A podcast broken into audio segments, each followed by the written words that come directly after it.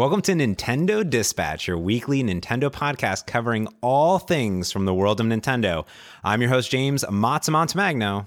And I'm Michael Rivet. We're going to get that down after episode 50, I'm sure, of just nailing yeah, the intro. I bet so.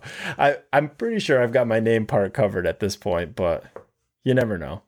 All I said is, I said, Michael, all you have to do is say your name, and that's it. Just that's all you need. I so badly wanted to screw it up, but I figured, you know what? For episode zero, I'm going to hit this out of the park. you have to. You just have to really, you know, there's high expectations. First episode we ever record. Just if you can get that name right, I mean, it's basically Golden. we're going to rise to the top of the charts on iTunes. That's for sure. It's a good sign. I mean, I think that whole intro sentence, if we can hit that each week, um, it's basically going to dictate how that week's episode goes. Mm-hmm. How much is there a delay? That means like how off of the topic will we be? And then yeah, that's all we need, I think. So, what is the show? What is happening, Michael? Michael and I, we haven't recorded a podcast together in what six, five, ten years. yeah, it's been. I think maybe a little, may, maybe a little less, maybe three years. I think three. Yeah, and the last time we recorded, though. yeah, and the last time we recorded a podcast, it was on movies. So this is very different for us. yeah, we had to watch a lot of movies when we were doing that. That was a little bit too much. I think. Well, now we've committed ourselves to a video game podcast, which are a lot longer than actual movies. So I don't know what, what we're just going in. What's our time commitment in our week, and can we just maximize that out so we have no time to do anything else? Yeah, purely living and video games. Yeah. What more do you need, really? Let's be honest. I'm watching videos. I have my Switch in front of you. Now, what's important here about this podcast is that as we record, we have our switches in front of us in real time. Like as news breaks on the eShop, we're going to actually have it in front of us. Maybe have my 3DS, which is still over there in the corner. We're, we decided that we wanted to re- create a new Nintendo podcast and this is our this is like our non-traditional introduction show. So you can get this episode and the real episode 1, which will be our weekly show covering all aspects of Nintendo. And while there's a lot of different podcasts that really focus on the Switch, I think what I wanted to do is as such a huge Nintendo fanboy kind of talk about all aspects of Nintendo because really this is like a great time to be a Nintendo fan. Not only do you still have the Switch, but Nintendo's finally getting into mobile. There's theme parks, there's movies, there's a whole world of Nintendo that's really happening. Mm-hmm. Yeah. Are you excited for the theme park? Will you be going as soon as it opens? Oh, yeah, absolutely. I mean, I'm. Uh, here's the thing with Nintendo whatever Nintendo does, just I'll give them all my money. That's just, and I'll just, whatever, just here's all the money over and over again. I'm excited for the movies. I'm excited for the theme parks. I'm excited for anything that they do. Now, I may not play every single thing that they do. In fact, I didn't play the new Animal Crossing on mobile. I just wasn't ready to commit time to it, but I'm just excited that things in the space are happening because after the Wii U, that kind of left me in this in between state. I wanted to kind of see this resurgence of Nintendo. So that's why I thought it'd be a great time to start this podcast. No, I agree. And I'm coming from a little bit of a different place. Um, I before the Switch came out, I felt like Nintendo had lost me as a customer. Um, you and I were always very excited each year for E3. We were constantly, you know, tweeting back and forth and giving our from the hip reviews of things as they're happening. And Nintendo was I think what two, maybe three years in a row, just completely letting me down and to the point where it felt like a joke when I watched their presser. It was just like you have there's nothing, nothing. What what is Nintendo doing? And it just was year after year just constantly letting me down. And so the Switch is turning that around for me. I, am not I'm not quietly quite there with you where I'm willing to just throw money at everything they do, but I'm definitely more committed. I'm definitely more on board with everything they're doing as of late and really excited for the things that are happening. I will say I did play Animal Crossing mobile. Um, I hated it because it wasn't it. real Animal Crossing. Was that your problem? Yeah, I just thought it was going to be videos of animals crossing things, but it, it ended up not being that.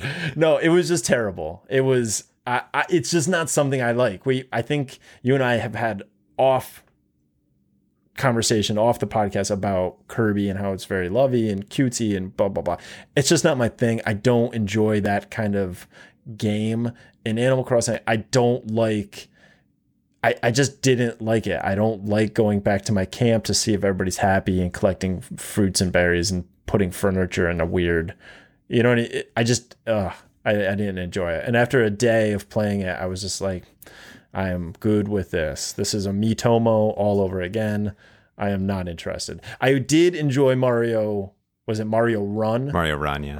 Um, Super yeah, Mario that Run. one I, I yeah I liked it. That I was really into. I didn't like the price point when it came out, but I did like the game. It felt like a, a Nintendo game to me. Oh, yeah. So that one was I was on board for. See, and this is why this podcast is great because Michael gets to keep me in check where I just keep throwing money at Nintendo and whatever they do and just geek out of everything.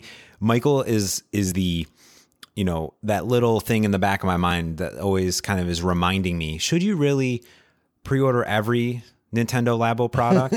Everything they do. Are you sure that's a good idea? yeah. And uh, I'm, I'm usually yes. I geek hard when I love it, but I'm I'm not I'm not to the point where you are where I'm I'm a super fanboy. I guess that's probably good though. It's a good balance. I think so, and I think even when you got the Switch, I well before you even got the Switch, I think Uh, through the announcement that we're going to talk through today, well, I don't even know if you were completely sold like I was, and we'll talk about how No, you got your. Switch. Yeah, and that's the thing is, but now once you have it in your hands, it's it's there. So. Well, Yeah. So what we want to do on this special first episode is tell you a little bit about Nintendo Dispatch, the podcast that's going to be entering your eardrums each and every week, and then also tell you a little bit about us, why why the heck we actually started this, who we are, and also it's a great time to launch this podcast because the Switch has been out for a year, the 3DS is still having some momentum, so kind of review the the year of the Switch, the year of the Switch, and then um, actually talk about our hopes and dreams for the future of the Switch before we do it.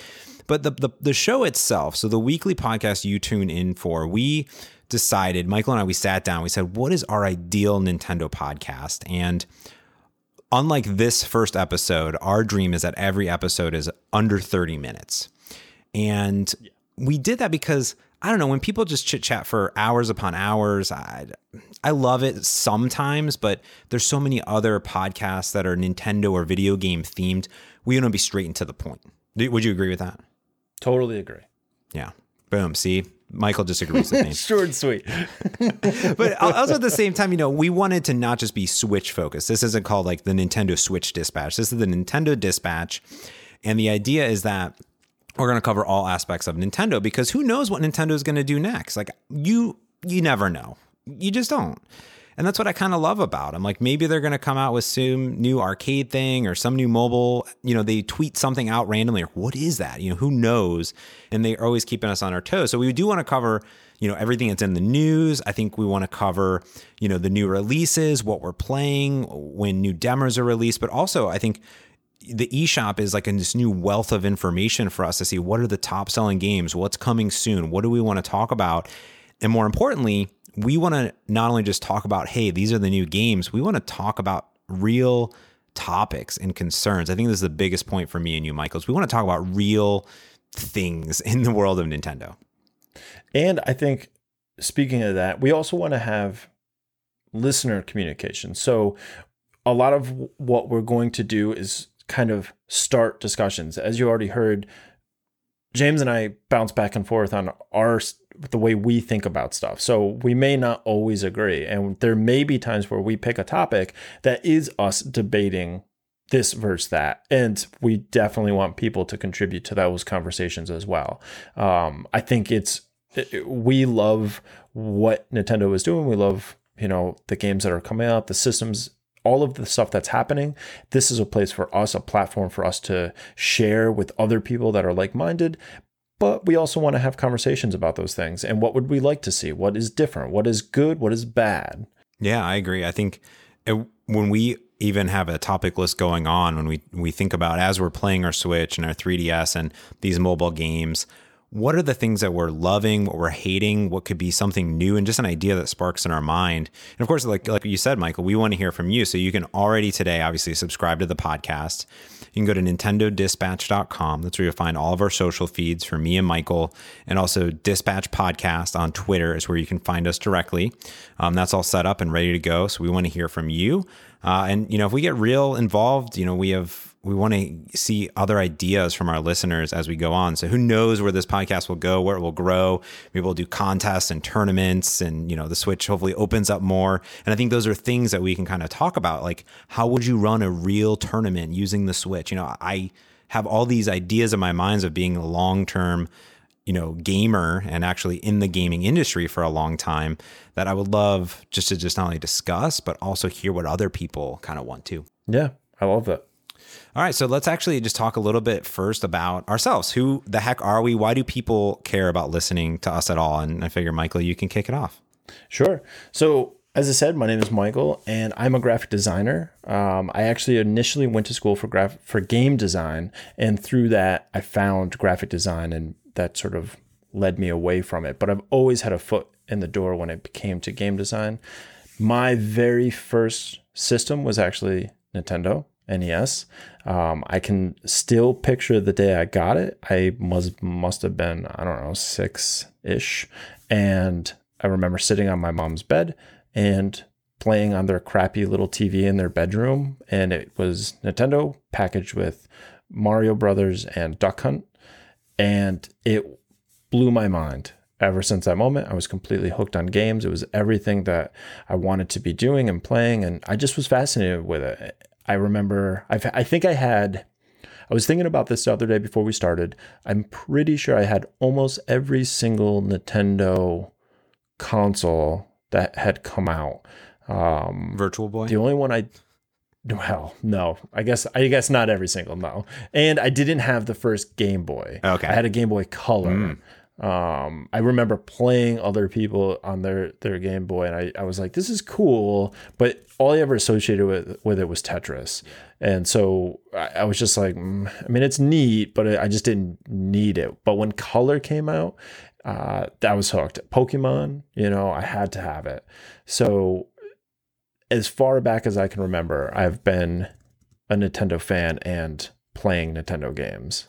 Yeah, and it's really funny because our backgrounds are quite similar. Michael and I went to school together. It's where we met. We went to UAT, which is a, a video game school. I was on the development side of things, so I I focused primarily on game development, and I actually worked on some Xbox 360 games back in the day. Mm-hmm. So I'm actually a published game developer at the game that no one bought, but that's okay. it doesn't matter that no one bought it and that no one played it, but I played it, and you know I got almost. You, you made it. I made it. I helped make it. Yeah. I would say I didn't. I didn't do all of it, but yeah. I think it was single handedly. you did that. That was pretty much me. Don't let them steal your claim to fame. You know you can get my game on the Xbox One now as well, just so you know. So. Oh, you're probably going to see a spike. Yeah. Go play Shred. I hope you're ready. Shred Nebula. I will see zero income from that game. Uh, yeah, it's yeah. Anyway, so you can see me with long chops. It's it's pretty qu- quite entertaining, and uh, I I actually work for Microsoft, which is actually really funny that I'm starting a Nintendo podcast, even though I work for Microsoft. but yeah, whatever. Um, you know, I, I I you know I got into the game industry because of my love for video games and like you, my first video game console was an NES. I remember playing the original Mario over and over again, and I remember the the painful process of upgrading the Super NES. And I I still remember playing Super Mario or Mario Kart on the Super NES, and I remember like I remember the moment that I unlocked or no, it wasn't Super Mario Kart. It was Super Mario World where I unlocked like some like the, the bonus worlds or whatever, and like blew my mind. I was like, this is like the coolest thing ever. and I remember the same thing with Mario Kart, like this extra levels, and blew my mind. And and I continued on. Actually, I I've owned. I didn't own the Virtual Boy, obviously, but I've owned every other Nintendo console almost day one. I've been a one day one adopter. I've owned every single Nintendo handheld except for the original Game Boy. I did start with the Game Boy mm-hmm. Color because I was a Pokemon kid. And I remember upgrading to the Game Boy Advance for a single game of Advance Wars that like blew my mind and I had to have it and and I upgraded. But I'm also one of those people that upgrade the system every single time Nintendo does everything. So I have, you know, a bunch of flavors of all the consoles and the latest and greatest always. Mm-hmm. And yeah, I you know, I got into the game industry because of that. I was like, I'm a, I love video games. I this is what I want to do. I was able to take a programming class actually in high school and create some command line adventures, like some text adventures, and that sparked my interest in video games. And like not only was I a Nintendo fanboy and I just love video games and I figured out I could make them. That's what I wanted to do. And then I made them and then I said, Oh, I never want to do this again. And then I left immediately. I was like, I'm over it. yeah, that's that's exactly what happened to me because I had been a lifelong gamer playing them and somebody said, Well, why you know, why don't you go to school and maybe make them? And I, it blew my mind that's a possibility. I could go and be somebody that made these until I went to school and was somebody that made them and I was I don't want to do this. This is not fun. yeah, not not get me out of here. which is which is good because you still learn a lot of skills that apply to other other industries. So I got out of there and and I I've actually you know I pivoted to mobile a lot recently and and I love the mobile game industry, which is really interesting because as we talk about the one year one of Switch, um, you know, that was the big thing that people really thought was just everyone thinks that you know, games are dead. Games are dead. Everything's mobile. Everything's on the iPad, and and we can say no, no, it's not true. You know, the obviously the PlayStation's doing well. The Xbox One is doing well. Um, and the Nintendo, you know, Switch, the fastest selling video game console ever. Like, I did you ever imagine that anyone could beat the Wii? No. Did you imagine anybody could beat the Wii U? Oh no! Yes, everybody could beat the Wii. Yeah. you know, and that's interesting. If you look at this, the ebb and flow of Nintendo, like NES, just stellar, just like crushing it. SNES slow out of the gate, but then actually end up beats the Genesis. As we stop there, right? Were, were you a Genesis kid? Did you make the leap? Were you a trader? I was. Oh, I was a Genesis, and I also had a um, what was the one with the the uh, it was the first with the disc, Sega Saturn. I also had a Sega Saturn, and I won it from a McDonald's Monopoly game. What? You know how they yeah, yeah, I I could buy two tokens from like fries or something and I won a Sega Saturn. I had virtual virtual fighter that was the only game. I didn't buy anything else. I was just like, well, I came with it, and this is not. This is okay. But then it just went back to like whatever else, but you know, whether it was Nintendo or Sonic. Really, yeah. I mean, yeah. Genesis. Was it Sonic that put you over to the other side, the dark side of video games? Yeah. No, I mean, Sonic was. Eh, eh, I mean, we can get into my my feelings because this is a, a topic discussion that I was thinking we need to have, but we can we can lead into it now about the idea of Nintendo and the cool factor mm. of their characters or lack thereof, and it can be something we discuss. But as, as I'll tease you with it, okay. I don't really like Mario. I just don't think he's cool. What? I don't Who like are him. you? Who are you? I know. I, the first I, I'm hearing I came to this realization after I beat Mario Odyssey. I'm like, I don't like this guy. I, I play it because the gameplay is so interesting and fascinating, but I think he's kind of a dork and I don't like playing as him. And I don't like Luigi. I think they're both losers.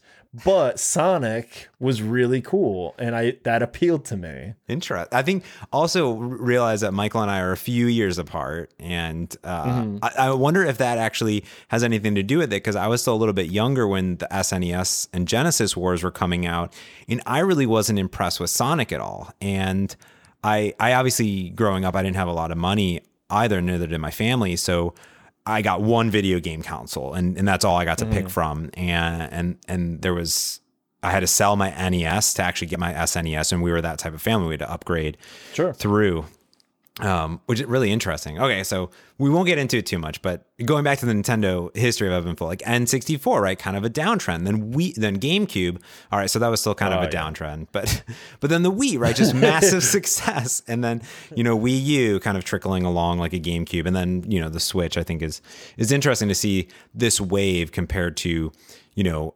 PlayStation 2, 3, 4, and then Xbox and 360 and the Xbox One kind of always had a very similar trajectory, but based on what Nintendo does, because they're out of the box. And I think that's what can draw people or not draw them to it. Or turn them away. Yeah, absolutely.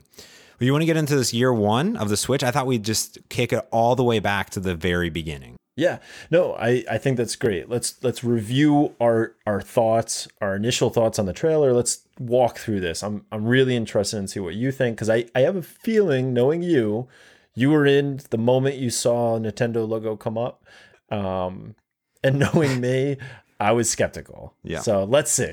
So, w- did you go back and rewatch the trailer today? I did. Yeah, I took a, a, a little walk down memory lane. So this was in October of 2016, and this was the first time Nintendo said anything about the Switch. We there was rumors. I remember like hybrid. People were talking about hybrid things and maybe detachable. I try to keep out of rumor mill as much as possible. But at this time, you know, the Xbox One X or the Xbox One was was you know out. The PlayStation Four was out. Like the Wii U is kind of on this. You know, who knows what was really going on? And and they just released this trailer and this announcement out of out of nowhere. And from what I can remember I wrote a whole blog post on it and I rewatched it this morning. And I remember yeah the opening trailer I guess it opened with Nintendo and it said Switch or whatever. And we're like what what does that even mean? And then you see Zelda. Just you're like all right you're playing Zelda right? I mean we had already known about Zelda. This wasn't anything new Wasn't didn't didn't get you. yeah. And I think it was that moment where, you know, the guy's sitting on his couch playing it and his dog comes up and wants to go outside, I guess. And he goes over to the switch, puts in the controllers, and boom. There it is, right on the tablet form. Mind blown. I was blown away. I was amazed. I was like, I need it right now in my hands. Mm-hmm. No? Yeah. I I you and I again have had this conversation. For me, that was always a dream. It was always a dream to have something that and I thought was it the PSP that was kind of Mhm. actually you know what? The Dreamcast even sort of made these like weird this little connection because it had that weird controller where you'd slide the slide the Oh, thing yeah. into it, that little screen thing. And it was like, oh, if you want to hatch an egg or something, you just walk around with this pod thing and you could I can't remember what the game was, but those that that notion I was like, wow, if I could have something where I could play on my TV and then I could bring it with me, that would be a, but the same game. I don't want some variation of it or some sort of knockoff of it or like a, a drastic different version because it can't hold up. This is the same game. Um and and that I thought was that was really exciting. Like you had said, there were some some hybrid ideas floating around, so I wasn't completely shocked when when I saw it happen. But I was like, they did it. That's that's the dream. That's what I want to have. Yeah, it, I agree with you. I think that you know I had a PS, uh, I had a Vita, and I had a PlayStation Three, and to me it was always I was getting not the real game. I wasn't getting the game. And with the Wii U, I almost had that experience, but then as soon as I walked farther than the living room, I couldn't do anything. And it wasn't the realization of what I actually wanted. I mean, I was happy with my 3DS. So I I love my 3DS. I have too many games to count for my 3DS. But at the same time, it's slow. It's not these crazy graphics. I also didn't know immediately when I saw this do I want this? Is it the end of portable? Because I love my 2D sc- uh, side scrolling games. I love my classic Nintendo games. And I was like, oh, is this like the end of it? Am I only going to get 3D adventures from now on? And I think that was like running through my mind. But it had to happen. It had to happen. Yeah. It had to happen. So the kind of contra- the, the the trailer continues. Uh, there's a guy in an airport. He sits down. So the girl has a you know switch. They're playing. He gets on the plane. Kickstand life. Just all of a sudden, little kickstand comes out. What do you think about the kickstand? Little kickstand. Little kickstand. Ah, yeah. I mean, I guess it's okay. I I just felt like so much of this trailer was so cringy that I I couldn't. It was ruining the idea of the system for me because I'm just like none none of this is gonna happen. None of these people are gonna sit down next to somebody else playing it. Nobody's gonna be playing basketball and all of a sudden say, you know what, guys, pause the game. Let's let's bust out our switches and all sit around with these tiny controllers and play basketball on our switch. I, it, it got crazy. I will me. say, you know what Nintendo, the the production on this video was one of the best they really got the point across. If you go back to watch the Wii U or the Wii or the GameCube like announcement trailers, they're terrible. They're just terrible. I you're right in that they sold this and you it became very clear very quickly what can I do with this? you system? got it. You could show that trailer, the three minute and 36 second trailer to anybody, and they'd be like, oh, I get it. Like, oh, you can do it here, you can do it here. And I think that was what was important. And yeah, it did get cringy, I would say. I, I watching it again. So there were some cool things like, oh, was that Elder Scrolls? Is it not Elder Scrolls? Is there another controller? And I had like a scorecard, like how many controllers are for this system, you know? Yeah. And, and I thought it yeah. was interesting because there was a whole bunch of things that, yeah, weren't going to happen, right? There was this Mario Kart on a Volkswagen bus. Like, what is, what is happening? What's happening here? And you know what? Those things might happen. Like I could see maybe okay, we're gonna like I always have my my Switch in my bag, so mm-hmm. I jump on a plane, I'm playing it. If I'm, you know, I guess if it was like a train ride, I don't know if I would do it in like a taxi because I'm like an mm-hmm. Uber or something because I'm gonna talk to the guy. I'm not gonna just be like, yo, you drive and I'm gonna play my Switch. But I, I can see some of these things happening. I just think it, a lot of the trailer just felt so over the top for me that I was just kind of like, oh, that's a little little cringy. But I did I did love seeing it in all these different form factors. But I did the same thing as you, where I'm like, how many parts are in this? I, I feel like I, th- this thing comes with 17 controllers, six docks, two body units. I, I just couldn't keep track of all, of all the different parts that were happening. Yeah, I, I agree. And, and I think what really took me back was when they were playing Mario Kart and you saw the split controllers. Again, I don't even think we knew that they were called Joy-Cons at this mm. point, which I remember my initial reaction to Joy-Con, which a lot of things have changed over the year. But I was like, what? How would you even play with this tiny control? What is that a different control? Like, what is happening? You know, because you saw the yeah. the dog head controller, and then you saw the pro controller. But I will say, I have definitely played it at the airport in an airplane. I have not yep. played it on a bus um, or in a taxi, or have I ever stopped a, a basketball game to play? Yeah, but I have like I've I have done something where I did the Mario Kart thing, but with my friend Chris. Um, uh, uh, my girlfriend was recording a podcast and uh, with a with a guest at the house, and I said, "Hey, let's go play Mario Kart." And we took the Switch, we kicked up the kickstand, which I have a metal kickstand actually on mine. I have the oh nice yeah the Nyko modified five, modified metal kickstand, which doesn't does not be beneficial at all. Uh, threw away five dollars, but uh, we sat we sat out in our community room and we joy you know we we shared the the joy of the Joy Cons and it totally worked great. Like I was blown away by it and I had never done that uh, before. And it was the first that feeling that like oh like like what Nintendo if I had done it, other people are totally doing this. I don't know if oh, they're oh, sure. if they're sharing the joy on rooftop parties with Mario at all, but you know. well, you you fly more than me, and I've definitely used it at an airport and on a plane. Have you seen other people? I there's not any that I can think of that I've seen people just kind of like out playing and in in the wild. I haven't seen a Switch being played, but which is surprising to me because I would say until lately that's been my main way of using it as mobile device. Mm-hmm. And and I but I just don't see a lot of other people playing it that way. Well, it's interesting because with the 3DS with the Street Pass, I took my 3DS absolutely everywhere with me and I saw a lot of people playing it because it was the portable console and they sold so many of it. And I would say that when I first started to fly, because I fly about you know half the year or so for for work, and that's why the Switch is like super attractive to me, just like my 3DS was. I can take it with me anywhere and play these games no matter what.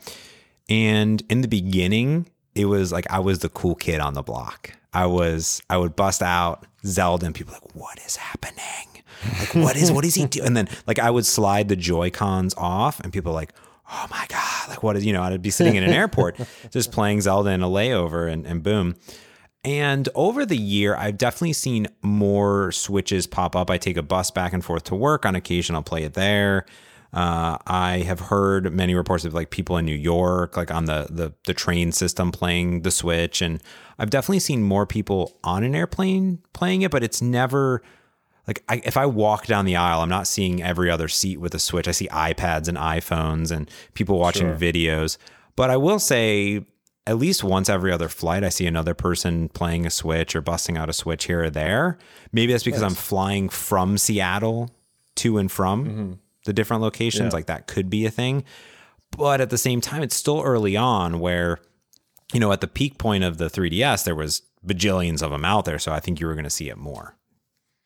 Yeah, and I think you're right. I think the phone is still the go-to in somebody's pocket that's demanding attention. You know, it's just easier. Not that it's a complicated to pull out the switch, but the phone majority of the time is is closer in proximity to a person. You know, it's in their pocket or it's it's in whatever. Um, and I've done that myself where I'll pull out my phone and I'm like, well, I don't even want to be on this. I've got a game in my bag, but for whatever reason, you know, that's like your instinct is just pull out your phone first. Yeah, I agree, and I think that that is kind of the even even though I bring my Switch here and there, I'm like, oh, I have 20 minutes on the on 30 minutes on the bus. I'm like, oh, I should I should play something, and I'm like, eh, I'm just gonna check the news.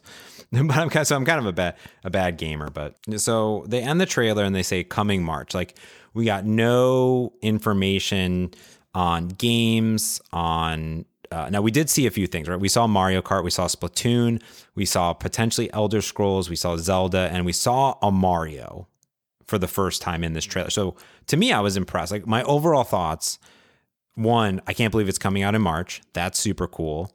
Uh, and they showed a lot of different games. So I was really kind of blown away by this. My initial reaction was, I'm I'm gonna give them my money immediately.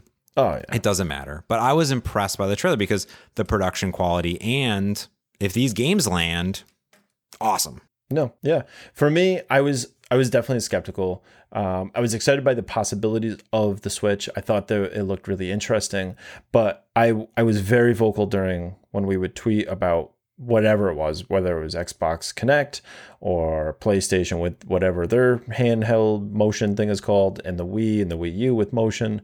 I don't like it. I found it to be like a gimmick, and I, I felt like it was forced upon games. Like, oh, wouldn't you rather wag your hands around to put a shield and a sword up? No, I wouldn't. I'd rather just hold a controller like a normal human being and enjoy this game while I'm relaxing.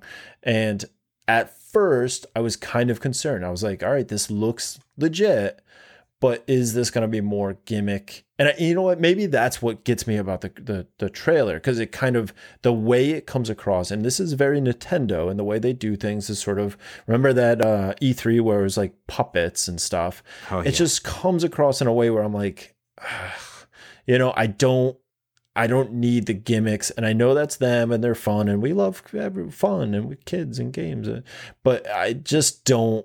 For me, sometimes I'm like, uh, look, that's why PlayStation and Xbox are doing a little bit better because they feel like they're geared towards adults, you know, and this feels like this is a kid's toy, and that's what the Wii U looked like to me. It looked like a, a a play tablet for children. Um, and then the games kind of are bright and colorful and blocky and uh, just like meh. so i was i was i was on board it seemed sort of sleek and kind of this is going in the right direction but it still had that nintendo vibe to it where it was just kind of like is this going to be gimmicky and toy and kid focused um but then you know we got more information that trailer, the reveal trailer, to kind of talk about what you were just talking about. What was important was that there was no children in that trailer. Did you notice that there was no kids? yeah that's true And I think that was important. I think that what the one thing I would have changed from this trailer, besides some of the kitschy things, is the only saw two non-Nintendo games, which was Elder Scrolls and basketball, which we didn't know if it was NBA 2K or what it was. I would have liked to see uh, at that point one more adult game or like Doom. Yeah. Like if they had known Doom was coming out, like that would have blown my mind because it was just Oh, kind of yeah. coming out. You're like, "Wha- what is going on? You know. But besides that, totally that, unheard of Yeah. for it as well Yeah. for nintendo Oh, yeah. And I think besides that, I think you're right. I think that this made it look like a more mature system. It made it, you know, they changed this message. They didn't change the messaging, but they've since then come out with more family oriented, how you'd play it together, things like that. But I think even though the basketball scenario was ridiculous and the Mario Kart thing was ridiculous, that Mar- they could have swapped Mario Kart with, you know, a Ridge Racer or something of that sort. And I think it would have hinted to what you're saying is is it going to be more than just Nintendo-ish things? Um, But besides that, I thought it was good. And and in fact, you know, I wrote an article uh, on my blog about my predictions, which was so interesting because Forbes wrote an article and it was called five uh, five questions that may sink the Switch. That's what it was called. And I was I was pissed at this article because I was so excited about it and I was off this high and you know, I made some predictions. They they they thought that the battery life was going to kill it. They're like, there's no way this is going to do anything. Now we didn't know anything about the battery life, but I said that since it's based off the NVIDIA Shield, which we knew, um, that all it needed was four to five hours undocked to be portable, and I would have been okay with that. And I was right. I was right. I'm just going to say we'll come to that later, but I was right. And the next thing was how much does it cost? And I my estimate was 300 to 350. I nailed it. I'm pretty sure I was right. And Yeah. I only said that because if you compare this to an iPhone, which is seven to hundred to a thousand dollars, you know, it's there. Sure. They also were concerned about third parties, which we'll talk about a little bit more. And this always concerns me a little bit. But they were they were actually concerned, like, will it be comfortable? And- my answer was, yes, it will be comfortable. That was that was my answer. And um, they were wondering if mobility was a gimmick. And I think we've already addressed that. That actually, I play my Switch ninety percent undocked, like actual portable Yeah. mode. That's that's my jam. It's my jam. Yep. So No, I'm the same way. I'm right there with you. Yeah. I mean, I love, I love having it on the go. even though they didn't announce really anything besides the system, they announced so much, but nothing at all because we didn't know about the price, the battery life, the games, the accessories, or anything. And we had to wait like three months until January to find this out. And the release date, the we knew March, we didn't know much. And then they did. Uh, I remember it was like March 11th or 12th or somewhere around there, or January. I mean, uh, January 11th or 12th, because I was in Ohio and they did a Japanese uh, a press conference in Japan that was in Japanese, and they had translators do voiceovers and and do everything, which was interesting. And they announced the price, the games, the battery life, the accessories, and it was interesting. So two ninety nine, battery life three to five hours. They were going to have Zelda at launch.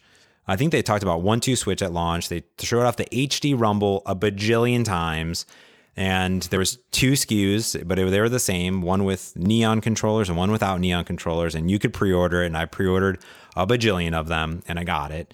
But um, I remember staying up and watching this entire hour, and it was very weird type of press conference. But I was, I was, I was in two ninety nine. I don't. That's not that expensive. Is that expensive? I don't know. No, I think that's actually very reasonably priced.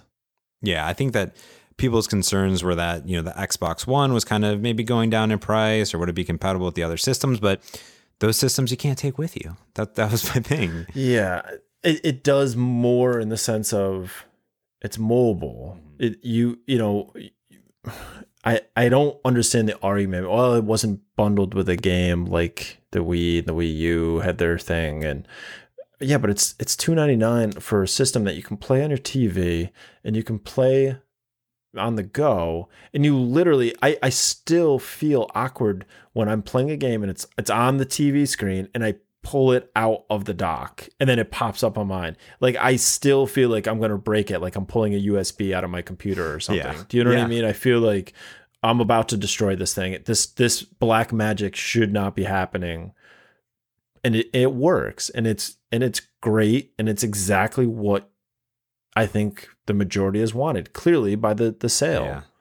Yeah, I think every time I do something on the Switch that I just don't expect to work and then when it works, my mind is blown all over again. So yeah. I think what what was our motto for Nintendo is like, I can't believe that I worked. can't I can't believe that worked. I can't believe I played Mario Kart online for the first time like again. I was like I, I can't believe this worked. I I just did the Yeah. arms like test punch again that they did and I was like I can't believe that this works. Like it actually I can't talk to anybody but that's okay, but I I can't believe this. I can't believe that this works. So that is that is um Yep. That's maybe the the, the, the title for this episode. I can't believe that this works. Yeah. Um, all right, so before I didn't want to go too far into the weeds of the that reveal because I think we should just talk about it in the year one. But I think you have a pretty fun story of how you got your Switch uh, there, Michael. So so how did that happen? yeah. So like James had said, he had bought about seventy five of these things, and I was skeptical. Like I had said, I did not think it was something I was gonna get right away. I needed to see more. I needed something because the games that had come out, Zelda, beautiful, amazing games. The reviews, like I was watching, you know, day one. So Nintendo Switch comes out March 3rd, my birthday. So I was like, of course I'm glued to my screen. I work on my computer all day long. I had all kinds of, you know, demos going and people reviewing everything. And Zelda was being talked about. Oh my God, Zelda is the most amazing game I've ever played. Ah, it's so great. So I was like, oh man, that does look really amazing. And you and I had been talking. I can't remember the exact date, but it was like, uh, you know, you said you had made the offer. Do I have another one? do you want it? Otherwise, I'm going to sell it to someone else. I don't, I don't know. I, you know, I was like thinking about, I was hemming and hawing about it. And I think it was maybe a, a week after. I was like, you know what? These things are impossible to get. Even if Zelda is the only game that I'm interested in at the time of launch, because I think there was two others maybe. Um, I think it's worth it. I think I need to jump on this. And I I messaged you and you were like, yeah, I totally still have it. Boom deal was done. It was at my house, I think a day later. Um, and it was glorious. It was, it was, I, I still remember opening it up for the first time and it, it was, it was, it was perfect. It was exactly what I wanted. It felt quality. It, I, I charged it up. I couldn't wait. I had the game ready. I was good to go. I had, you know, a huge memory card waiting for it. Um, yeah, it was, it was perfect. It was I everything I had thought it wouldn't be, everything I was worried about was completely wrong. And I think almost instantly I, I had tweeted Nintendo nailed out of the park or something uh, like I was wrong. This thing is great. It totally changed my mind. I think that you kept seeing a lot of tweets throughout that first week, the second week of people just getting it in their hand and they go, oh, this feels like a real, like this feels real. It feels. It's not a toy. Exactly. It feels like an iPhone or some, you know, a piece of quality tech. Mm-hmm. It feels, it's got some weight to it. It feels like it's quality plastics. It's, it just feels like it's made to be a, a, a thing adults use. You know, it's a, it's, it feels quality to me.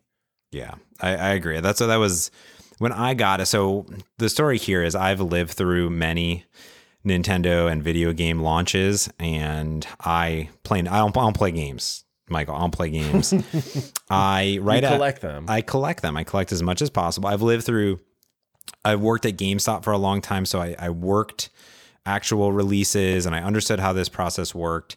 And I know Nintendo, there's going to be shortages. It's just going to happen. Oh, this, yeah. It does, even at the Wii U thing, any launch, there's going to be shortages. Lucky that they did it in March, so it wasn't a holiday release, which I think was fantastical idea. They that was the best idea. Yeah. And I pre-ordered as many as I could, let's just say that. And I believe the day of, I remember rushing home from work, waiting for the orders to come in. And here was the issue is I pre-ordered as many of them as I could because I didn't trust anybody.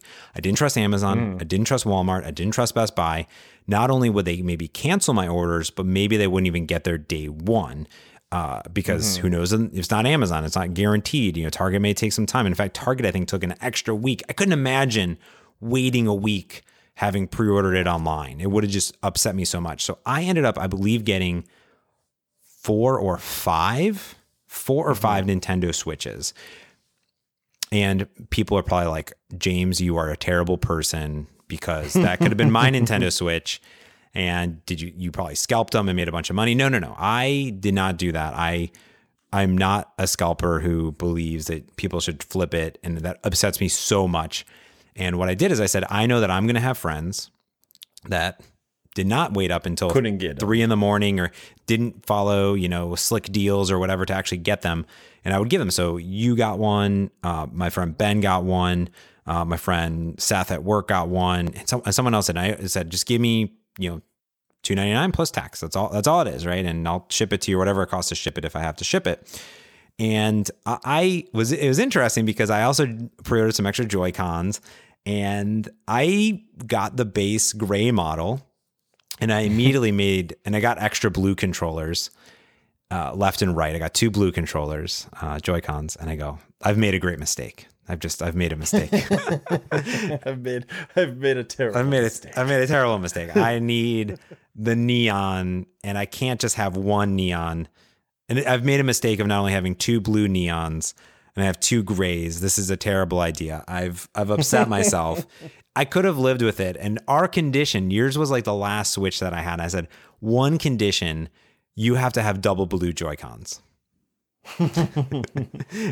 and uh, and I was totally okay with that. I was totally okay with that. do, do you regret that decision now? Like, do you feel? No, actually, I, it was funny because I originally was like, you know what, I want to go with the gray. I'm just gonna go real plain. I think that is the right choice. And then it was, you had said, okay, well, you're gonna get the two blue. And then when I saw it, I'm like, no, this was the way to go. I love this little bit of color. I love that it's a little bit different because now I have, you know, like it's always the blue and the red. So mine just is a little bit different than what other people are having. And I actually wish Nintendo would come out with a bunch more of these crazy Oh, Joy Cons. colors. I'd be all over it. Um, but I I love it. I love my two blue Joy Cons. Good, good. Well, yeah, and then and the rest is history. And now we're we're basically here. But at the same time, a lot went right and a lot went wrong in the first year. I think we hmm. both agree. I think I I put in the show like the show description of what went right, like what did they do right. But I think I want to start with what went wrong because we've been so positive. I'd rather end Sure. on a positive. So Yeah. so what do you think went wrong in the first year of the Switch? Uh, all right. So I, I wrote out a few things, and I'm sure you probably have some to add to or just agree with some of the ones that I've noticed over time. Uh, I'm sure a lot of people have heard many of these. Some of the problems I think Nintendo did wrong when they launched was a lack of titles. Now, granted, they had Zelda, which was a huge title to be just put, boom, just put it out there. This is giant. But that was kind of it. Had whatever the the one two One two whatever switch. one two switch, which is kind of that's the one that maybe probably should have been bundled with it, just as like it was more of a it was a demo to show off the switch. It doesn't from everything I've heard and seen and read, it wasn't really a game per se. It was more like look what you can do with the switch. Your new you know your new gaming console. I think that could have been how they got that. For me, the lack of Street Pass. Now I get Nintendo. They're talking about how well this isn't a portable device and blah blah blah blah. But I I liked Street Pass on my 3DS. I thought that was just a really interesting innovation. Um, I never really was sold on the, the the 3D of the 3DS. It was something I most likely just played off all the time. But I really enjoyed sort of this weird street pass thing where I'd open up my what was it, Miiverse or whatever, and I'd see, you know, here's 10 people you randomly passed when you were going through the airport. I thought that was just really, really interesting. And and I would love to have something like that again.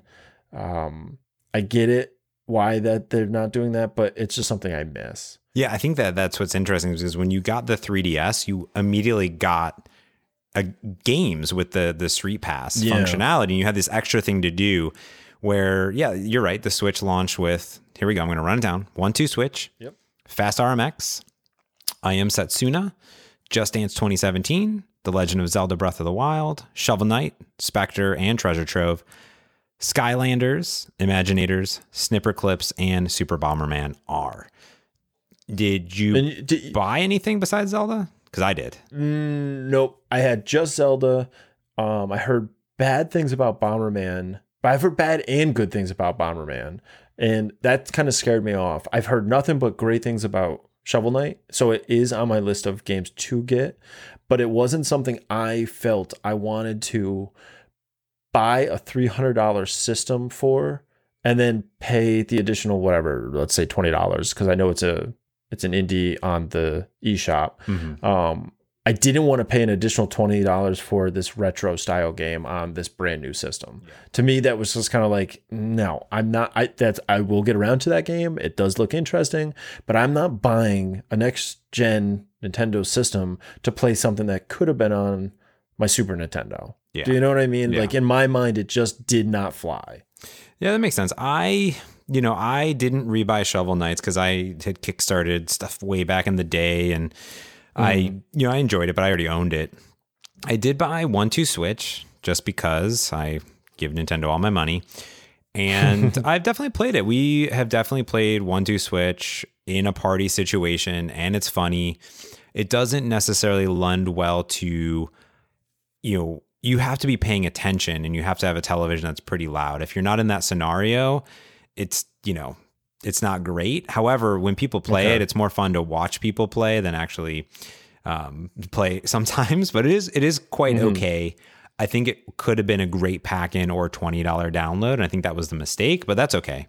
Yeah. Um, I did buy yeah, Zelda. It was, it was, a full price game, right? It, it, was no, it was forty nine ninety nine. So almost. Oh, okay. So what? It was almost almost there. Yeah, it was full price basically. Let's just say that. Yeah. I bought Fast RMX. I downloaded that because it's a high speed you know racing game that was fun, and I like Shin'en um, Entertainment. And I also bought oh geez, I, I buy all the games.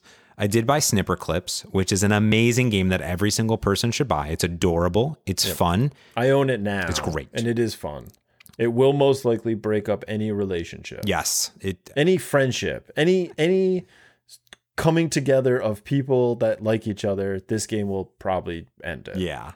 And, and it was like, well, that so that was the first one that I go, oh, the Joy-Con, two people playing it, like this could actually work, and it was designed to really showcase some of the functionality, and you know, it was downloadable, yeah. twenty bucks. I like it. I did buy Bomberman, and uh, I sold it on eBay. Uh, I cashed in the coins. Good, huh? Yeah, here's the problem: is to me now the thing is with Bomberman is there was a lot of updates over time and i believe that they fixed a lot of issues like connectivity issues things like that. Oh, to okay. me it was a little slow. It felt whatever. The online was really poor. It was day one. I shouldn't have expected much from it but i think if i see it for 10 bucks maybe i'll pick it up again. Maybe not. I don't know. That, that was my thing. But i think that for me i wasn't i actually thought the launch titles were fine but i, I agree with mm-hmm. you that people, I believe, imagine that it was just a Zelda playing machine. That's really what people thought it was. Let's be honest. Yeah. Yeah, and I'm I'm definitely one of those people. For like it was for me, that was it. And and I got over 100 uh, something hours in Zelda. So I that's what I used it for. That was that was my go-to. Yeah. And I, I, agree. I think that, that the Street Pass would have been cool. I do miss it a little bit because I do bring it around. But I think the bigger issue that I had was that I wasn't just forking over 299. I was forking over day one for the Switch six, seven hundred dollars because I bought mm-hmm. an extra set of Joy-Con. I bought a, a 256 gig um, SS or SD card, or was 120? I forget what yeah. I bought. Two, I think about 256. I bought an extra dock from the Nintendo website. I bought, you know, two games plus two downloadable games, a three box games plus one downloadable game. I was spending a lot of money on day one, and people call yeah. the accessories that you buy on top of it the the the Switch tax. You know, you got the base console yeah. and all this other stuff. Because honestly, what is it? Eighty dollars for a Joy-Con set? Yeah, I think it's eighty dollars for the Joy Cons and 60, 60 or seventy for the uh, Pro. Oh, the Pro, yeah. Now, interestingly enough, have you ever found the situation where you needed more Joy-Con? No. No. No. But I if I want more Joy-Cons. I yeah. would collect Joy-Cons, but I won't for $80. To me that's overpriced. So I, I and I, and I I the interesting part is I have a set of Joy-Cons and what's nice is when we want to play a game undocked, I have a set that's ready to go, and then a set that's always in the Switch. Mm. So there's always a set that never leaves the Switch because they'll always be fully charged. Yep. And I swap them whenever the batteries go low, and that's nice. it. So I, I I use it in that fashion. I've never found the need for more than two Joy-Con. I guess maybe we just don't have a lot of people over, but um, I just you know I don't have that. I don't own a Pro controller. I just own the Joy-Con, and mm-hmm. that's it. And I think that was the problem is people when you buy a console you immediately think, I need my, I need all the accessories. Yeah. I need everything. But in fact, if you just get a Switch, you can share the joy, and I think you're okay. I think you're Yeah. okay, and just people didn't realize that, and I think that's why the overpriced accessories kind of maybe I don't know. Well, that's I. I think that was a big argument was that okay, you bought your console for two ninety nine. Now, for it to be on the same playing field as an Xbox or a, uh, you know a PlayStation, you need a Pro controller. You need the the memory cards, which now you're pushing easy four hundred. So, and and I don't disagree. I used for the longest time. I did use my Joy Cons in the adapter handheld thing when I would play it on the television and it was fine. I had no problem with it. It it worked, you know, it it it was fine. I did get a pro controller and I will say I really enjoy the pro controller and that's why earlier when I said until as of late I, handheld was my main form factor, but with the pro controller I am using it more as a console on my TV because I really enjoy the feel of that controller. I think it works really well. It's it, again it feels very um you know the joy cons individually felt feel very well built. The the tablet part of it feels really well built. When you slide it into that handheld it starts feeling a little janky. And i think that's sort of the downside where it's like oh this mm, isn't really kind of the experience i want. I was always kind of worried i'll break something. The pro controller is beautiful. It's a really comfortable well designed controller. Um, and I, I think that makes a difference for me. That is something I'm very. At first, I was like, I don't know if I want to spend the money on this, but I'm happy I did. I really like it. Interesting. Yeah. So I've not made the plunge. I've said I'm going to go doghead, the doghead controller, all in. Mm-hmm. And I ended up getting, there was like an, a Mario Odyssey lunchbox that had an extra one. And I got that and it has some texture to it, which I think is a little bit nice. I did originally buy the chargeable, which upset me so much, the chargeable grip, because it doesn't actually have batteries in it, so it doesn't always charge. You have to plug it in. I said this is stupid, and I sold it on sold it on eBay because in the beginning you could sell anything on eBay for almost what you paid for it because you couldn't find accessories anywhere. Like you couldn't get Joy Cons or you couldn't get docks or you couldn't you couldn't get anything at all. Yeah. And uh, I think that was what was interesting. I do have a screen protector because I remember what went wrong, right? I think there was two big things. Everyone's like, "Oh my god, oh my goodness, you're gonna scratch the screen," and and then you know everything's warping and everything's overheating. I don't know. Did you put a screen protector? I, I freaked out. I said, I'm getting a screen protector, and I bought like four of them because screen protectors are so freaking hard to put on a system. And I, I learned the trick of steaming the bathroom to get all the dust particles out of the air and then apply What? it in the bathroom. Yeah, you don't know about that? This is a pro No, tip. I I did not know about that. I, I, like I did get a screen protector because I bring it with me everywhere, and I was mm-hmm. just like, and I got so it's obviously it's like a tempered glass screen mm-hmm. protector, and it may if it, I kind of like that it adds a little more heft to it. It feels like oh. This kind of feels a little bit even more robust now, I, and it, it sticks out a little bit, but it, it still fits in the dock, no problem. But I did not know about the steaming in the bathroom. I I'm just very meticulous. Like I cleaned this I like I I took a lot of time. It was like I was performing a surgery in my on my desk. But um yes, I did get the screen protector. I it was something I I wanted. And I was noticing I think that's what got me to do it cuz I was everybody was talking about it like, "Oh, it'll scratch it all up." But I always played it as a handheld, so I never noticed. And it, Yeah. I I started to see like not scratches, but like little scuff mark where it would slide into the dock and I s- mm-hmm. oh no so I went and got the screen protector Yeah, I I I remember I went on Amazon. I think I it, the nice thing is mine was tempered glass and it came with two. It, they always come with two because you're going to mess yeah, this yeah. up. yeah And you're just gonna screw this you're going to screw it bad. up. You're going to put it on wrong. You're going to do something. And I put the first one on. It was perfect. It was perfect and perfect. And then a little piece of dust, and you're like, no. oh yeah And you got to tear it all off, and you can't reuse that. It's game over. no And then I read online for an hour about how to do this. And steaming the bathroom gets all the dust particles out of the air. And then I applied it, and it was great, and it's perfect. that's and cool uh, I never knew that yeah, pro good tip. to know No, did yours warp? Did yours get overheated? I do have warp Oh my goodness. Yeah, it's not. I. You know what? It's funny because I, afterwards I went and I looked on. My, It's it's very. You would not really notice. I noticed because I'm crazy about stuff like that. Like I, I try to keep very good care of the stuff I own. And so when I had seen it, I'm like, what is, did I sit on this? What is going on here? I was kind of upset about it. What I, I had noticed it because, um, I, I did something and I was like, oh my God, I think I put a book back like in my bag and then I threw a book in and I didn't think about my Switch. It's in a case, but I was like, oh my God. So I pulled it out. I'm like, oh no.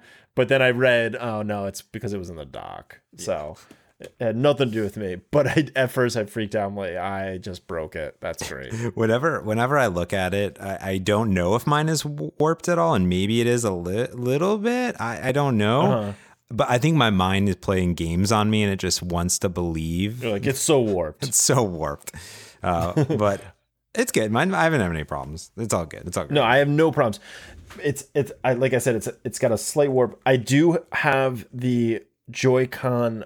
Um, not that it disconnects. I've never had that issue. I don't know if you did. No, no. that was one of the day like the early problems with it. Joy-Con disconnects. yeah. Yeah, I don't have that. I do have where there's um, a little plastic. So so on your Joy Cons, you push that little button and you pop your Joy-Con off. There's a little tiny piece of plastic in there that kind of holds the Joy-Con from sliding off of the brackets. Over time, because it's plastic, those metal brackets it slides onto kind of wear a notch out of that little plastic latch. In my left Joy-Con, when I when I'm holding it in my hands and I like use my my left hand pointer finger to turn the power off or on, it will sometimes put pressure, you know, because you're pushing down on the power. So if you're pushing down, your palm is pushing up and it will sometimes now pop it off because that little latch is worn off. Mm. So that does happen to me. Like I'm aware of it. So I make an extra effort to like not push on it too much, but it does pop off. I did read that there's people selling metal replacements. So you kind of like unscrew the Joy-Con, you just take this little plastic piece off and you put the metal piece on, and now you've got a metal that will never wear. Um, so I'm I think I'm gonna do that. It was like it's like five bucks to to get the parts. I may do that. I will say that one person, and it was it's an interesting theory. I, I think they're giving Nintendo too much credit. I think they were just cheap. But this person said maybe that's intentional because if you ever drop it, the plastic latch is intended to give away, so the Joy-Con just pops off. No. and not No. N- exactly. I'm like, you know what? That's an interesting idea. Nintendo is just being cheap. There's no way that they said, you know what? Maybe if it drops, because it only has to drop in one angle for it to pop off, because any other way, it makes no difference. So in my mind, Nintendo, you cheaped out on that little piece, and it now is worn out. Yeah. But I think there's a lot of and concerns. I'm not buying a new one for 80. No. There was, I think there's a lot of concerns around plastic going into metal and actually seeing how that would work. And I don't remove the Joy Cons all that much. I will say when I put take the Joy Cons off, and let's say we're playing Just Dance, and you got to put the little bumpers on the little slider things. Mm. Uh, which are essential because that's what it gets the the LNR on the top, especially if we're playing Mario Kart or something with with just a separate Joy-Con.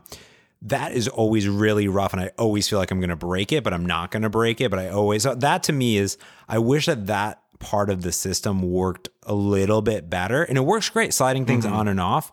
But I always feel as though I'm gonna break something just in my Yeah. mind. Did you make the first mistake like I did when you put those little bumper things on? You didn't put it on the right Joy-Con that it was supposed to go on, and then it was almost impossible to get it back off when it, you were like, "Oh, I just jammed this thing on here, and this is not how this is supposed to work." I never made the connection that it was like you're matching up the plus or minus or whatever, Yeah. and then that's that's where it belongs. and I was just like, I just grabbed one and just threw it on, thinking, oh, they're universal. What what does it matter? And it took me um again, it was like going to the surgery table. It took me like ten minutes to get the thing back off. It really goes on there, and uh haven't made that mistake again. That was that was the one and only. But I, I that I popped. I literally unboxed it, threw one on. I'm like, yep, broke it. Cool. That's cool. Great. Oh my goodness. I did not I've not done that yet, but I know that the time is coming and it will happen. yeah, they could have they could have fixed that. They could have that seems a little un-Nintendo. Yeah, that's the that's the one little janky area, but it's it's not that big of an issue. I I don't I, ever since that day one when I just did it to see how it looked, I've never used those bumpers, never. So I, I I don't I use them. I use them because I don't play like that. it's only you only need them every once in a while. But I do hate putting them on and taking them off. Anything else you think went terribly wrong? Um, the big problem, and I think we maybe hit on it a little bit, was the app. This app is a mess. The online Nintendo Switch voice chat app. experience. Let's just say the all the online experience is kind of a mess. It you know, we we have played you and I have played Splatoon 2 together. We we couldn't talk, but we have tried. I think we have made it happen maybe once. Um and that was fine. It works. Like you said, I can't believe this works. We played it, and it seemed it was good. It wasn't like laggy or anything. It was playing really well. But the app is such a mess, and and I feel like this is one of those things that Nintendo is just not. That's not their forte. It's not their strength. They made this app. So if I want to play an online game and I want to talk to my friends while I play it, this isn't new tech. We didn't invent time travel. Nintendo, this has been happening. People do this for quite a while. I have to have a headphone hooked into my Switch. So I'm wearing that. That cable's coming around unless I'm doing Bluetooth. And then I've got to have another thing hooked into my phone. So my phone's got to be going. So now you're killing my phone battery. It's just like, this is out of control that this is how I have to communicate with people. I mean, it's it's such a mess. I don't know how they can fix it, to be honest, because if that's not built into the Switch, it's probably gonna just be I'm gonna use Discord. I'm not gonna use the Nintendo app. Yeah, so this is sad because this we needed this for Splatoon 2 or any game, let's be honest. But this was the essential piece for Splatoon 2 and that's why it came out. I mean, this is when it hmm. launched. And it was really And sad. it's the only thing on there. Yeah, and it, it it it was kind of the if you let Nintendo create an online voice app chat room, this is how they would do it and it makes complete sense. It's you need the friends code, you need the pairing, you need to invite people, you can't talk to everyone this and that and all the missing pieces and it wasn't fully fleshed out. And it was sad to me because my name is in the third party licenses for this app. Like my actual my code, I have some software, not all of it, is like in my libraries are in this app and you'll see James Montemagno in the third party credits and it was so cool. And the app itself surprisingly has some cool features uh, that I actually use to actually uh, go on and buy some Splatoon 2 like exclusive merch, things like that. But I will say well, one, no other apps or games ever used it. Like nothing ever used No, it. it's only I opened it up today before we got on. It's still just Splatoon 2. That's it's it. the only thing on there. Yeah. And I think that I think they're going to retool it, which is why the online, you're not paying for anything thing is going back further and further. And it's funny because I actually think that if we switch over to what Nintendo did right, is that I think that they did something right by actually not even caring about online. They just gave up and they said, we'll figure it out and not rushing it. They, they rushed this app because they said, we're going to do this app. And then I, I'm thankful that they didn't try to, sh- they got all the feedback. They didn't sh- try to shoehorn every other game inside of it. I have to imagine that they're doing something else. That said, Michael, I am so glad that there is no voice chat in the online Nintendo apps and games because I don't want people yelling and screaming at me and swearing at me, which happens every single time I play any game online. It was almost refreshing to play Mario Kart online uh, and not have any. There was no voice. There's nothing happened, and it was it was lovely. It was perfect. Yeah, I agree. I think the majority of the time for me, I mean, I want to not have voice chat because I choose not to have voice Yeah. chat, not because it's so janky it doesn't work, but it. I I most of the time I don't actually do voice chat or any sort of communication, even on online games, just because it is. It's a lot of just like just just I don't need to hear it. I don't need to hear it anyway. And I think I don't remember because it's been a while, but I do think you and I either set up a, a call. I don't remember what we did. I I thought we were talking when we were doing, but maybe we just gave up on all of it. But it seems like Discord would be the way to go. Yeah. You know, they've got voice, they've got video even if you wanted to to do that. Um, it seems like that's that's kind of the way to go right now. I think they are waiting, and I honestly think they're waiting for Smash Brothers to launch. Um, it's going to come out all at the same time. That's my Yeah, guess. That's going to be the big thing. Yeah, it's got to be out by Smash Brothers. Um, but that's going to be the big thing where they're like, "Oh, here's Nintendo. Oh, or online. Here we're charging, and here's the game that's going to make you willing to pay." Um, and I hope I hope they do it. I hope they they hit it out of the park, and I hope it works. I I think it's going to be a little weird, but um, hopefully it works out.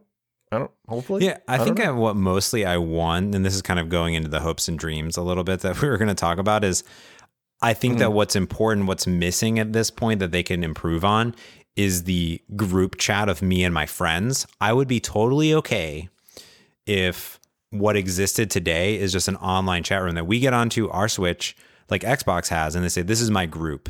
Like, I don't actually want to talk to Yeah. other people, but when I'm playing Splatoon, I want to easily matchmake, join all my friends, get everyone online, invite other people to play against us, but me and all my friends can chat.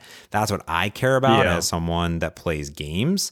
Um, and I and I think hopefully they can fix that off. But let's talk about what went right before we go too deep into the Nintendo Online strategy. Uh, Yeah, and I will say, I would think that the thing that really sparked it for me first is the quality of the machine, but then surprisingly, the quality of the software. It's simplistic, Yeah. it's beautiful, it's not cluttered. I didn't think that it would evolve over a year. Well, it didn't evolve over a year, let's be honest. And everyone's fear was that maybe it wouldn't live up to the hype for what is required in a next generation console. There's only a few icons on the bottom. You have one row of apps and games. And if you tap on one, you get more in a big list if you've maxed it out. The online store, it works. It's a little bit whatever, but it's clean. I can get to things. What blows my mind is that this thing turns on so fast, goes to sleep so fast. It boots a game so fast. It installs updates so fast. I've never turned on my Switch and be like, oh, gotta go eat lunch and come back in an hour because I'm downloading an update Xbox. I never felt that way. And that's what I think what I mean, I'm blown away. I am it, the night and day difference between the 3DS and the Wii U to this, mind boggling. Mind boggling. Yeah. Yeah. Nope. Totally agree. I have from day one hated, hated the interface. It- the, okay. I got the 3DS and I loved, loved my DS. I would say that my DS was my favorite mm-hmm. console, I think, of all time. I loved it. Getting the 3DS, first gen mm-hmm. 3DS, I was so disappointed. Not, I mean, it worked, and the 3D I thought was great, and the games were great, and all that. Not that the the UI of the 3DS was so messy and just I never felt comfortable using it. I was always like, this is such like I spent hours trying to like get the folders the way I could at least kind of feel like it was organized in a in a logical way. But then you're still hitting there's navigation at the top, there's navigation at the sides, there's navigation over here. You open this, there's more navigation. It just was like this is a train wreck. Um and then the the device itself kind of felt so janky to me where it was like man my ds was so sleek you know what i mean? It was the the the little stylus was on the side and it was a full size and it was boom and every there was no extra buttons or lights that weren't being used. But then with the 3ds there was weird little the, like the form factor of it felt off. The stylus was that weird mm-hmm. it- like retractable like metal stylus in the back, which was an awkward place for it because I always had to look for it. It wasn't just right there where my finger was. It, the everything about it just felt off to me. It seemed like wow, that was a real step backwards. So I was not when I first turned on my Switch. I'm like, what? Who who did this? Is beautiful. This is totally in line with my like design aesthetic, of just being sort of clean and minimalist, and just here's what you need, nothing else white, clean, simple. I loved it. I totally fell in love with it. And that was one of those things was like, wow, I am I am on board. I'm so impressed with what they were doing. Um, I know some people kind of are still bugged about the UI and there's things they want to see differently. For me, perfect. It's perfect. They crushed it. I think Loved it. I loved it. I think that to me, they took a look at what operating systems on mobile was doing, what how that scaled to something like Android TV or Apple TV. My favorite part is the little sounds, the tiny animations. Just cute little stuff. Like just perfect. You can always clearly see where you're at on the screen. Like I can clearly tell that I have, you know, uh, you know, a game selected, and I know it's highlighted, it's bold, it's flashing a little bit. Every the contrast as well. The iconography is great. I know that the shop looks like a shop or news looks like news, uh, and they've improved on it too. I think in the recent update of 5.0, right? They when you're pairing Joy Cons, you see the colors, and I'm like, oh, it's so nice. Just little. You can see all the Little stuff. information. The first time I held down the home button, that little side menu came up. Yeah. Oh, Yeah. nailed Yep. it. and I, and and they're just evolving on something that's strong already. Mm-hmm. You know, now when these little iterations keep coming out, it's going to be just an evolution. It's going to be refining and just perfecting. Um, I I I really think that it it's what it needs to be. Now I don't know. I don't have a ton of games, so I don't know if it gets super cumbersome when you know you you start stacking up. Maybe you've got 30, 40, 50 games on there. I don't know if that starts getting a little like, well, this size is getting a little cumbersome. It's a little wonky now. But for me, I don't even have that one, that initial bar full yet. I th- think I maybe eight games that I play. And and also I, I probably could because of all the demos, but I, I just delete the demos when I'm done with them. I don't keep them on my Switch. Um, so I've never had the point where I'm like, oh, I'm full here. But yeah, for me, it's just it's a breath of fresh air compared to that 3DS and looking at that thing. Yeah, what's interesting is I do have that overflow, but I think that the difference between the 3DS or the Wii U and this is how they rank it because it's most recent played. And I usually am never hmm. playing more than eight games at a time or have a bunch of demos. And I'm like you, I delete all the demos when I'm done because I can go get them at the eShop really quick. And I don't know, they're there. Mm-hmm. I also like that the games Yeah. update all the time. Like I don't have to think about it. It's just like I'm at home on Wi-Fi, like just do it.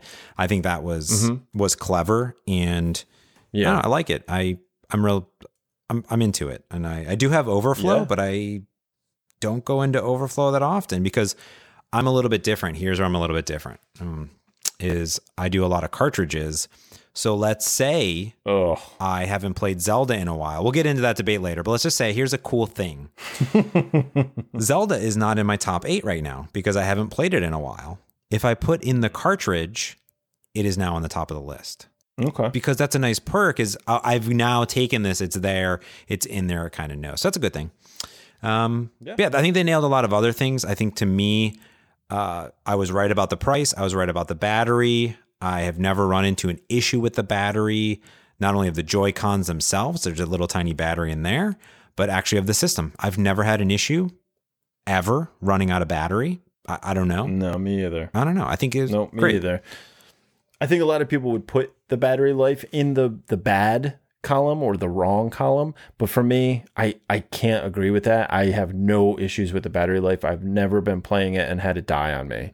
Um, maybe I just don't play for more than three hours. You know, like I, I and it I I just it's not an issue. I mean, if you're on a plane, I can see maybe, but I always have a charger with me, so I I it's just not a issue. I don't know. Yeah, I I've definitely run lower. I've definitely run to the 10% one or two times. But then I'm like, all right, I'm kind of done. I can go on to something else or I'm about to get off a plane anyways. And if I think about Yeah. it, normally there's a charger somewhere. I have a USB C is my Pixel 2 that I have, and I could plug it in if I needed to. But I've never really ran into an issue. Oh, I like the notification system. I just notify that you're you just got online.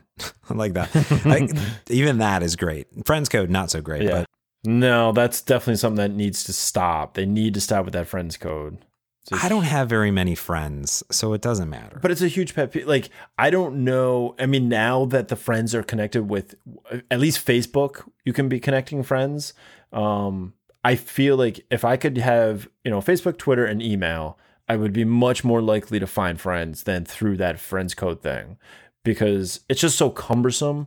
You know, I've got family members that have a, a Switch, and it took me forever to be friends with them when that shouldn't be necessary. I should be able to just say, oh, yeah, you know, six of my Facebook friends or six of my, you know, email contacts have a Switch. Let me shoot this off to them so I can maybe at least just see what they're playing, you know, just what they're up to.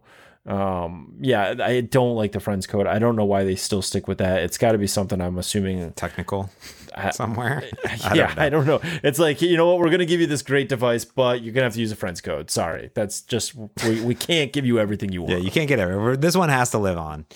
But yeah, uh, pro- we're Nintendo, damn it. This is what we do. this is what this is what you know us for.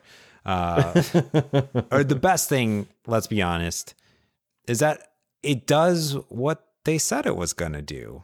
I mean, yeah. it does. It's you take it out of the dock, it works. If I think of what Nintendo did right is they said this is what the system is going to do. It's called the Switch. What a great name for the system.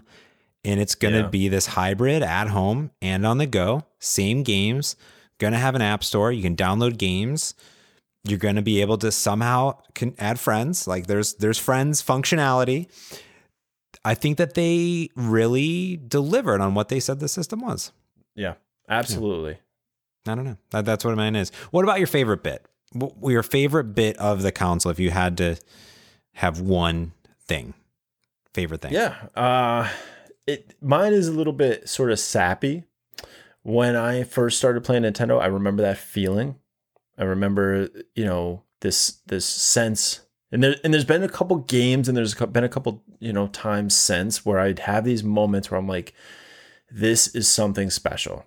This is something where I have never experienced this before, and it you know that playing Mario for the first time, playing Duck Hunt, like I'm shooting at a screen and it's red. This is amazing. Like those things blew my mind as a child. And there were other games like my first time playing Metal Gear Solid. That experience blew my mind as a gamer at whatever year that was, 94 or something, whenever that came out. Um, there, there were just those moments. And right now, the Switch is that for me. There's times where I'm like just looking at news on it you know, in the in the like the news oh, section. Oh, the news. Just because I'm like, you know what? I just want to be using this. I just I don't have anything that I even want to play right now. I just feel like this is something that's made me interested in games again. Um, I love my Xbox. I love PlayStation. That's fine, but this feels special. It feels something different to me, and that's why there's games coming out. Even even though they're maybe they're um, they were on the Wii U or like Bayonetta. They were talking about Bayonetta, Bayonetta 2, and I had never played those. I never really cared, but I was always now I look at them like, you know what? I maybe I would buy that for Switch because I I want to keep using it. I love the portability of it. I love that it feels like it's something special and it feels that way. You know, Nintendo feels special mm. again to me. And it and I think for me, my that's what makes it something favorite of mine is it it reminds me or at least it brings me back to when I was very passionate about playing video games because that kind of ebbs and flows. You know, there's moments where you're playing something, you're like, oh, I'm so bored doing this. I don't even know why I'm playing this game. I don't even enjoy this right now.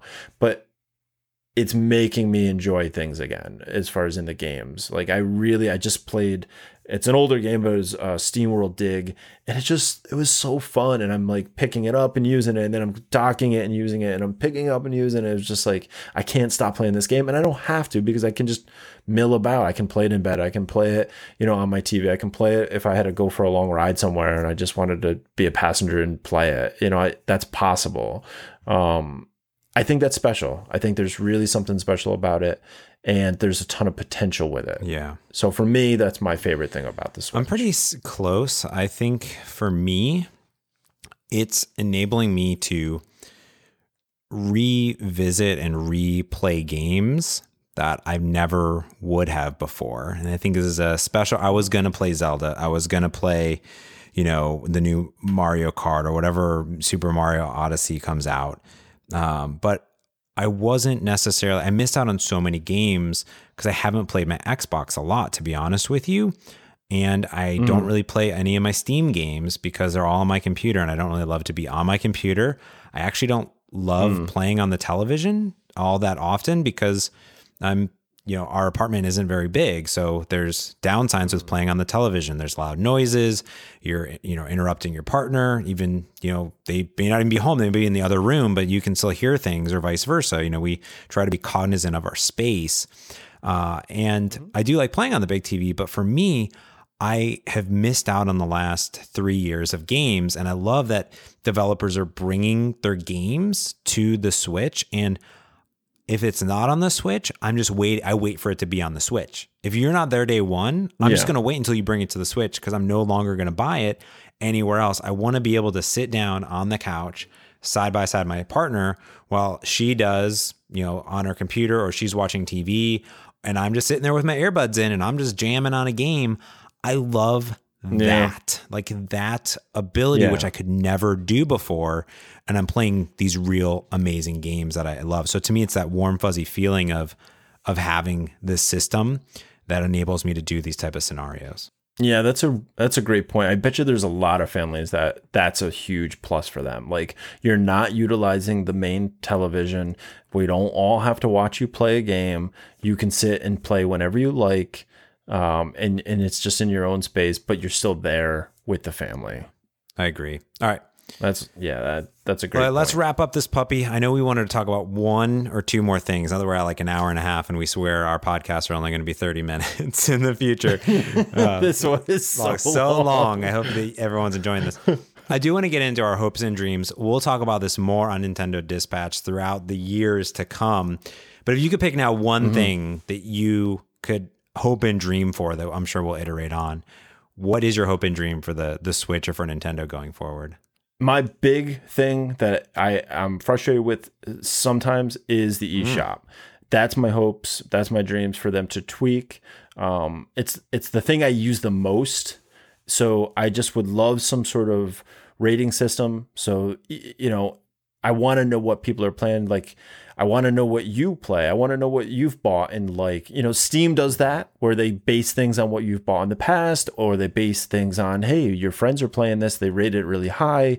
You know, would you like to try this? I would like to start seeing better uh, eShop, I guess, filtering and and sort of suggestions, things like that. I just don't I don't I've I've got a lot of games on my wish list and I'm always shy to pull the trigger, even though some of them are extremely reasonably priced, because I always have to go somewhere and, and review it because I like, I don't want to buy crappy games. I don't have the time to waste on a crappy game. I want to buy good quality games, whether that's, you know, a, a main title or, or an indie game.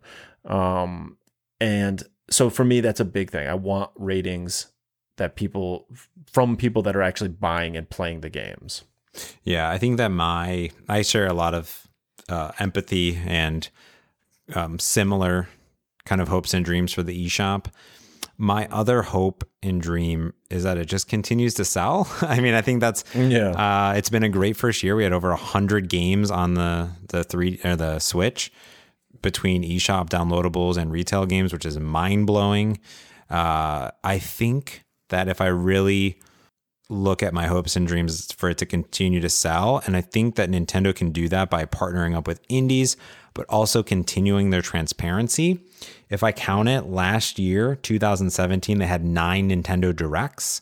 And I think those mm-hmm. went you know miles and wonders for the diehards that are following and it also makes great role because it shows me the potential of what's coming out in the partnerships even this Nindies one that they just did uh, recently like really showed the potential of the next X months that I can wait around for. Like, you know, even announcing and showing Smash or showing the new DLC, that really helps me reaffirm my commitment, I guess, to the console. So I'm really excited. And I hope that it continues because you see press every time. It's like every two months or every month you see the spike of interest in the Switch. Switch is doing this, Switch is doing that. And I think that's special. You don't see that in the other systems. So no, I th- I love that they do that, and it, I get excited, um, because it's like a little mini E3. You know, we love our E3 time. We love any of the we love any sort of presser. I mean, you and I get excited about Apple and Google and any of them really when they're talking about new tech. The the, the tech could be garbage, but